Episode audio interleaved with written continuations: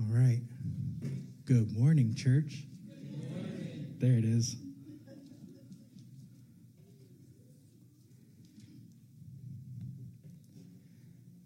It is always a pleasure to share a message with you guys and be able to stand in the pulpit. And the fact that Pastor Andy trusts me with it is a huge honor.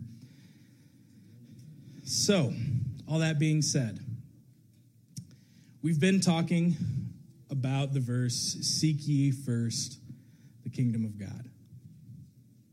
And, very good. So, when I look at seek ye first, when I look at this verse, it's very clear to me that what we're talking about is biblical priorities. That is really at the heart of this verse what we're trying to get to is priorities. Priorities, priorities, priorities. This morning we were talking about priorities. Why? Why is this verse necessary? Why is this verse important? I think it's because oftentimes when our lives are messy, it's because something good, one of our priorities, even the good ones, are out of order. I'm going to say that again. Oftentimes when our lives are messy, it's because our priorities, even the good ones, are out of order. Ian Gray, he's a author and a successful businessman. He wrote an essay on this project that he did called The Denominator, the Common Denominator of Successful People. And he decided he was going to do this research. He was going to ask a bunch of successful businessmen that he knew, a bunch of people that had, on the outside, seemingly had it all together. What do you attest your success to? And of course, he got all kinds of different answers, but he asked them for lists so that way he could see what was the one thing that like everybody kind of agreed on. And oddly enough, luck wasn't shared unanimously. Hard work wasn't shared unanimously. The only thing that transcended everything else on those lists was that every single person said, I had to learn how to prioritize. I had to learn how to keep my eyes on what's actually important. Oftentimes, when our lives are messy, it's because our priorities, even the good ones, are somewhere out of order. So that's what we're going to be talking about this morning, Matthew 6:33. Let's go ahead and throw that up one more time just so that way we can look at it and get it fresh in our mind. But seek first his kingdom and his righteousness and all these things will be given to you as well. We're going to kind of break this up into a few different parts so that way we can better understand it. Because there is, even though it's a verse, there's a lot there. Seek first his kingdom and his righteousness, and all these things, whatever that means, will be given to you. So we're going to break this up, but we're also going to partner this with Matthew 22, verses 37 and 39. Jesus is asked, What's the greatest commandment? And for us, as Christ followers, hearing Jesus say, This is the most important thing to us, this means this is our marching orders, right? This is our purpose. This is our mission to love the Lord your God with all your heart, with all your soul, and with all your mind. This is the first and greatest commandment. And second is like it love your neighbor as yourself. So, there's the two verses that we're going to partner together this morning. There's not going to be a whole lot of scripture this morning. We are really just going to dig in to those two verses and see how they kind of explain each other, how they make each other possible. And this, this will make more sense towards the end of the sermon. But that's what we're going to be looking at this morning. As we begin, let's open up in prayer. Dear Heavenly Father, thank you so much for this time that we get to share together. Lord, thank you for this place for us to come and for us to learn more about you, where we can learn more about each other. We can learn to greater serve you, to greater love you, to greater please you. We can also come here and come together and we can gain encouragement from each other to go out and face the world again. We can, we can gain hope and we can gain acceptance and love here. Father, I pray this morning that while I give this message that you will keep me from adding anything that is from me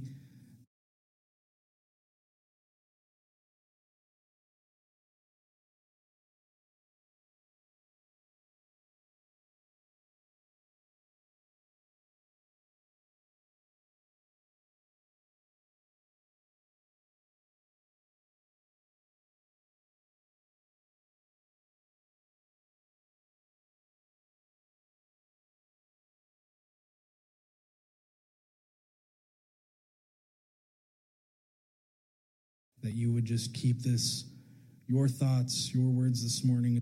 So seek first the kingdom of God. The first question that pops up in my mind is what's the kingdom of God? Like we can have kind of a, a vague idea, but like if we're going to be seeking it first and everything, then we kind of have to have a clear definition of what it is. If you look into hermeneutics, which is how you understand Scripture, it is the way of interpreting Scripture accurately, making sure that Scripture defines Scripture, that Scripture interprets Scripture.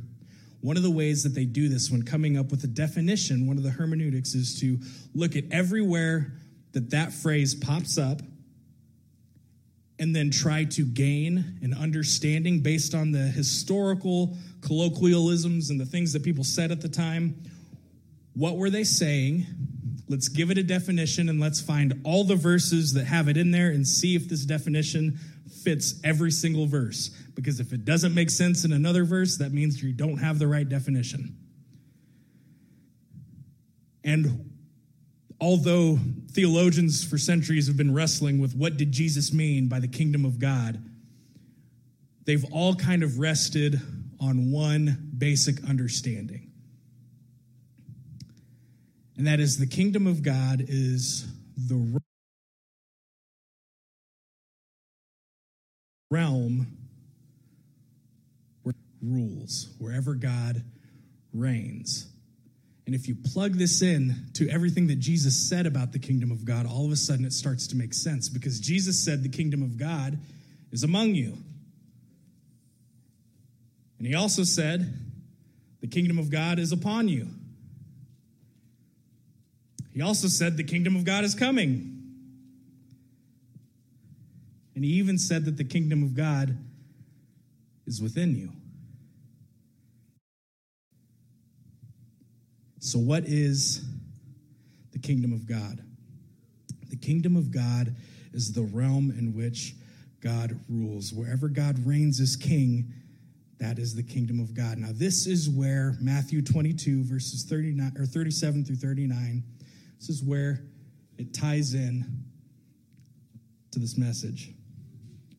Wherever creation is, let's go ahead and throw that up. Matthew 22, 37 through 39. Love the Lord your God with all your heart, with all your soul, and with all your mind. Wherever God is being fully loved, wherever God is completely king, that is the kingdom of God. That's how the kingdom of God can be within you if you are loving God with all your heart, with all your soul, and with all your mind. If God reigns within those places of you, your desires and your will and everything you are trying to do, if God reigns as king, then the kingdom of God is within you. That's how we can gather as believers. And Jesus can say, The kingdom of God is among you.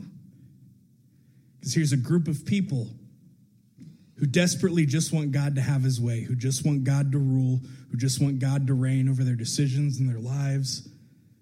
So the kingdom of God is among you.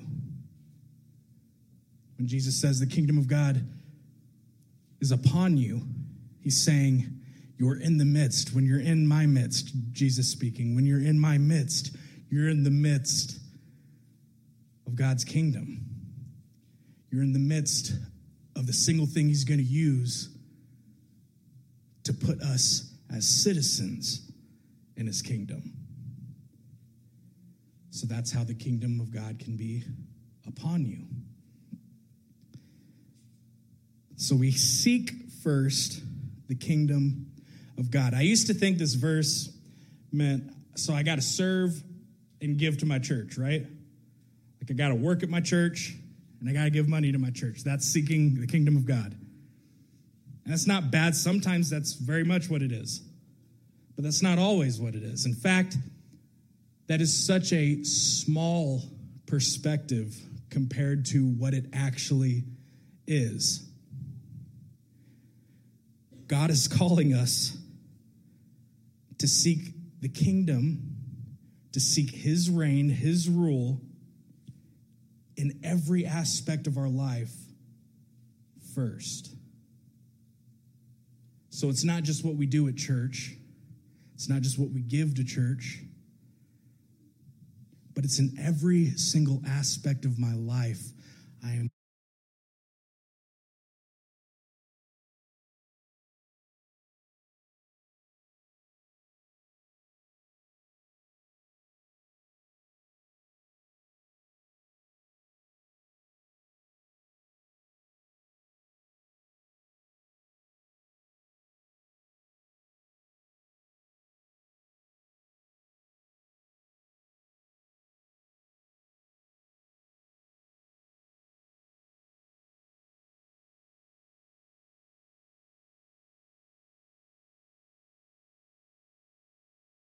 called to work this out. I'm called to make him Lord and make him. It's hard to understand. Supposed to be making God king of everything. That is such a huge task. Where do I even start? Again, this is where we partner this with Jesus' mission statement for us. And if we follow this, all of a sudden, all of our priorities fall into place. Love the Lord your God with all your heart, with all your soul, with all your mind first. Then love your neighbor as yourself. Kind of a tangent, but an interesting thing, an interesting point to me in this. Loving yourself is nowhere in there.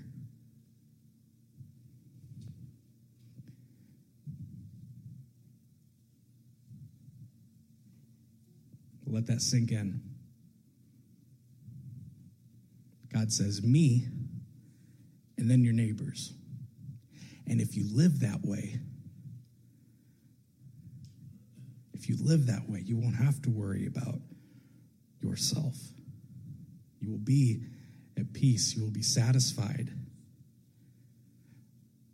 All these things will fall into place. All these things will be given to you.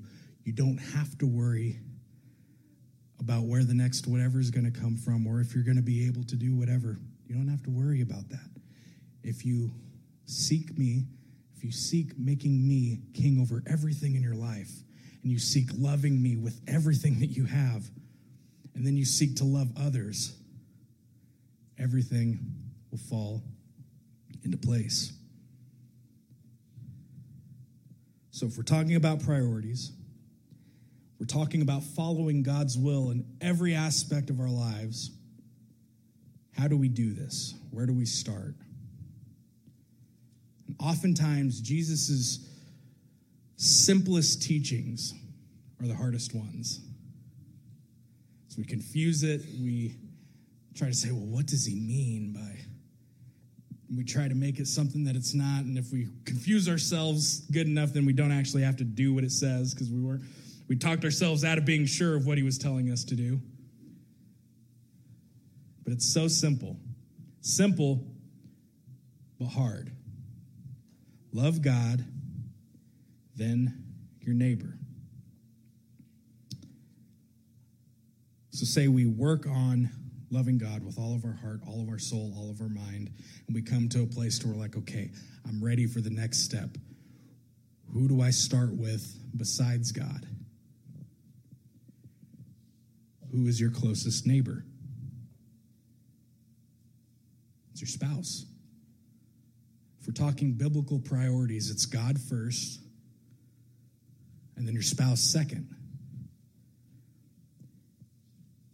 Now, close, closest neighbor, as in intimacy and closeness, not distance. That is to say, if your spouse is on a business trip, then that doesn't mean you don't have to love your neighbor anymore because they're not your neighbor and they're far away.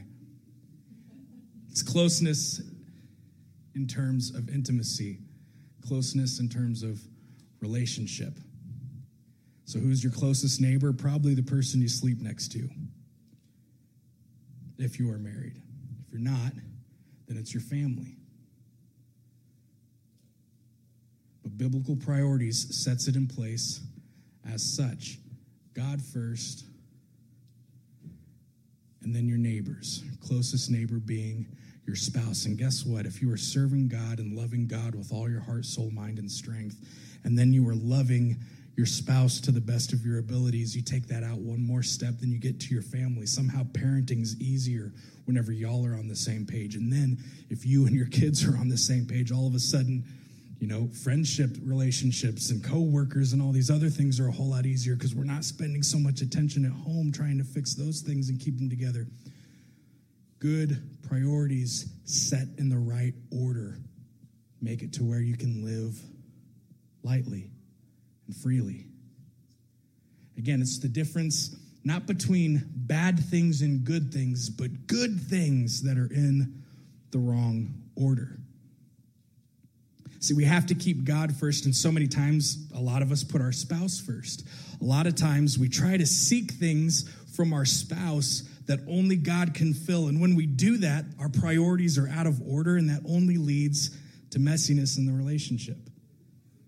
Or sometimes we put our kids in front of our spouse and we just want to parent and we just want to do this thing and you know try to get them taken care of and out of the house and then we'll work on us when we get together and most times marriages don't make it long enough to get them out of the house when they're focused on the kids.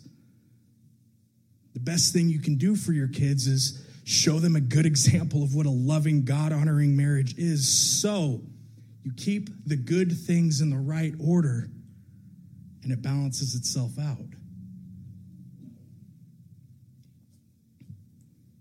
Let's go ahead and throw that graphic up.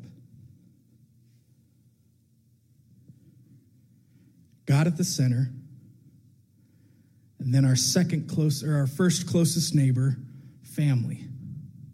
Our spouse, our kids, mothers and fathers, and then the next closest neighbors our church family, and then the next closest neighbors our friends, then the next closest neighbors acquaintances and coworkers and so on and so forth. And as the circle gets out, we are called to each and every one of those people equally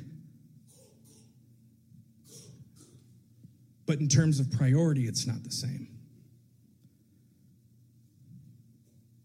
If we're not loving and honoring our family, it'll be really, really hard to serve and love and honor our church.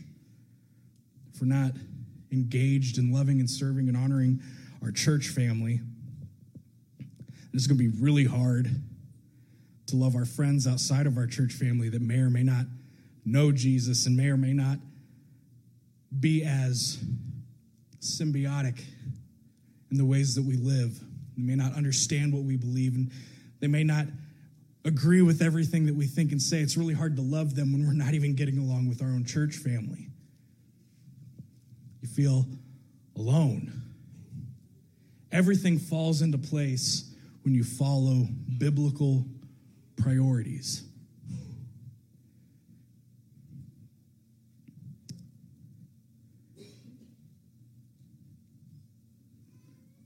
We can go ahead and clear the screen.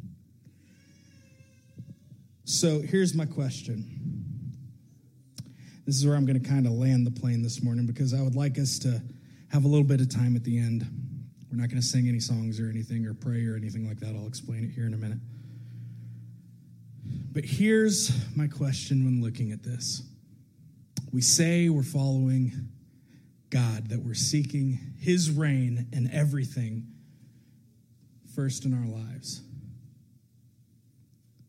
And as I was doing some research this week and getting the sermon prepped, and part of that is I read commentaries, I find the scripture that I'm going to add in and whatever I'm going to preach on and read, you know, what so and so has to say about the scripture. And then I listen to a bunch of sermons it's a bunch of research that goes into a sermon, right?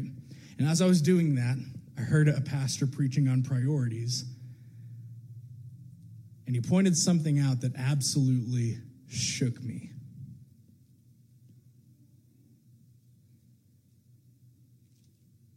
Who in the Bible, which human, had the most authority and the most responsibility?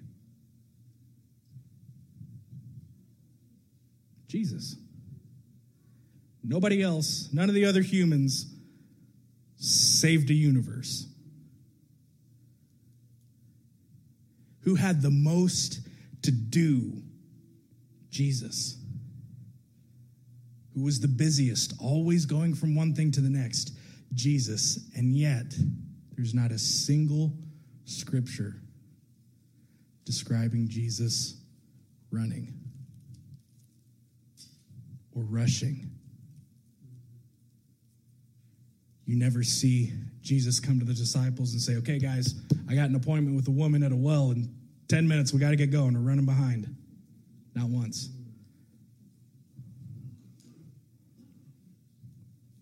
His main mode of travel was walking. Walking and talking. Changed the world and never rushed once.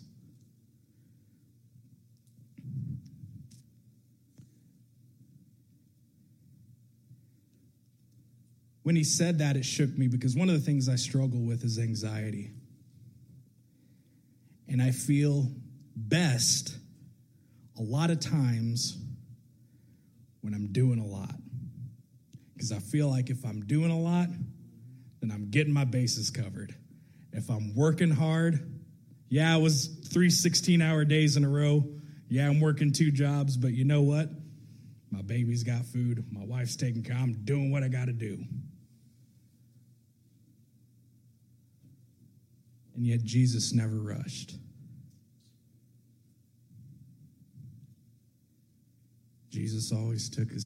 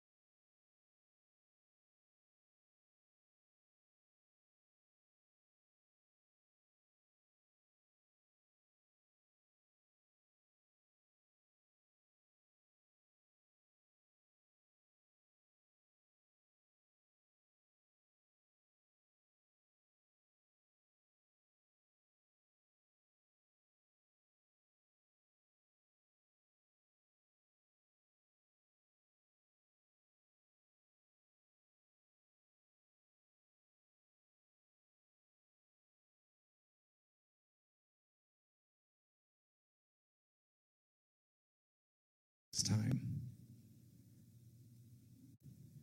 Learn the unforced rhythms of grace. I won't lay anything heavy or ill fitting on you. Keep company with me, and you'll learn to live freely and lightly. I don't know about you, but freely and lightly sounds awful nice also doesn't sound particularly relatable, if I'm just being honest. We live in a culture that demands so much. I wonder how many of us are caught up following that. Again, doing good things, good priorities, just in the wrong order. If you feel like you're rushing, who are you following? So this morning, Jesus says, Come to me, and I will give you a real rest. I was kind of wrestling as to whether or not this is really what I needed to talk about this morning and if it really fit into priorities. And then I heard another pastor preach and tackle it exactly in a message about priorities. So I was like, okay, maybe I can do this. And then after talking with some friends and some family Friday night at CR, just seemed like this is for sure where God's wanting me to go. So this morning, I'm going to challenge us. We're not going to close out with any worship. We're not going to close out with any music. We're not going to close out with a time of prayer.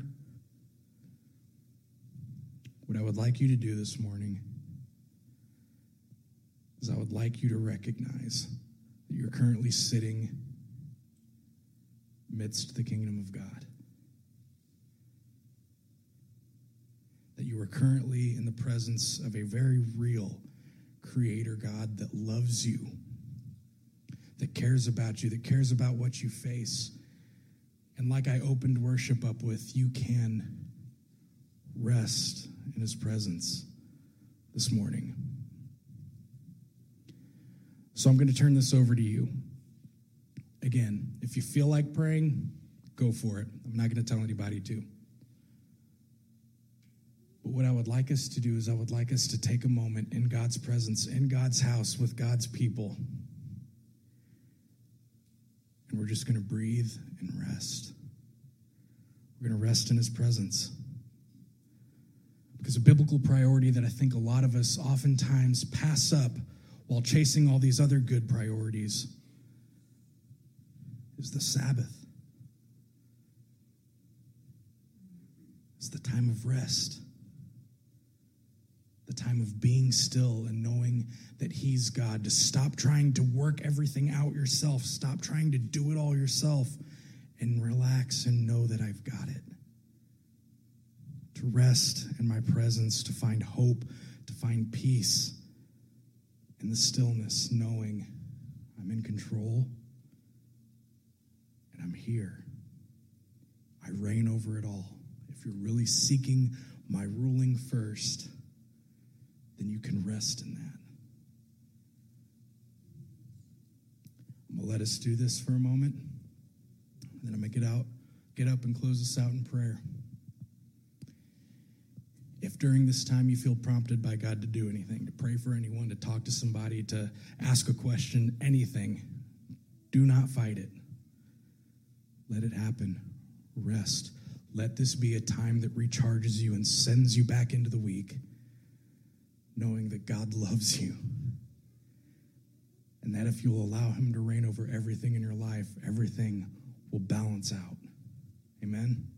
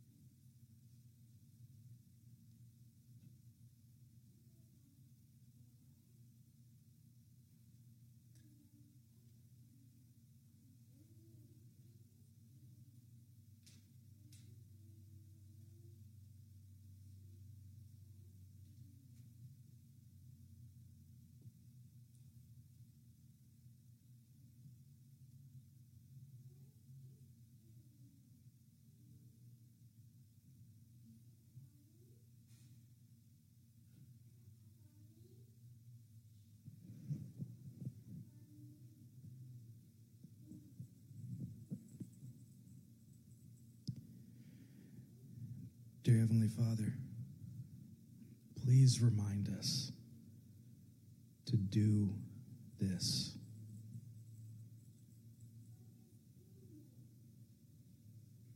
To get away from the noise, to get away from the distraction, away from the expectations, away from even all the good things, so that we can prioritize you first. Time with you first. Your reign, your rule in our lives first.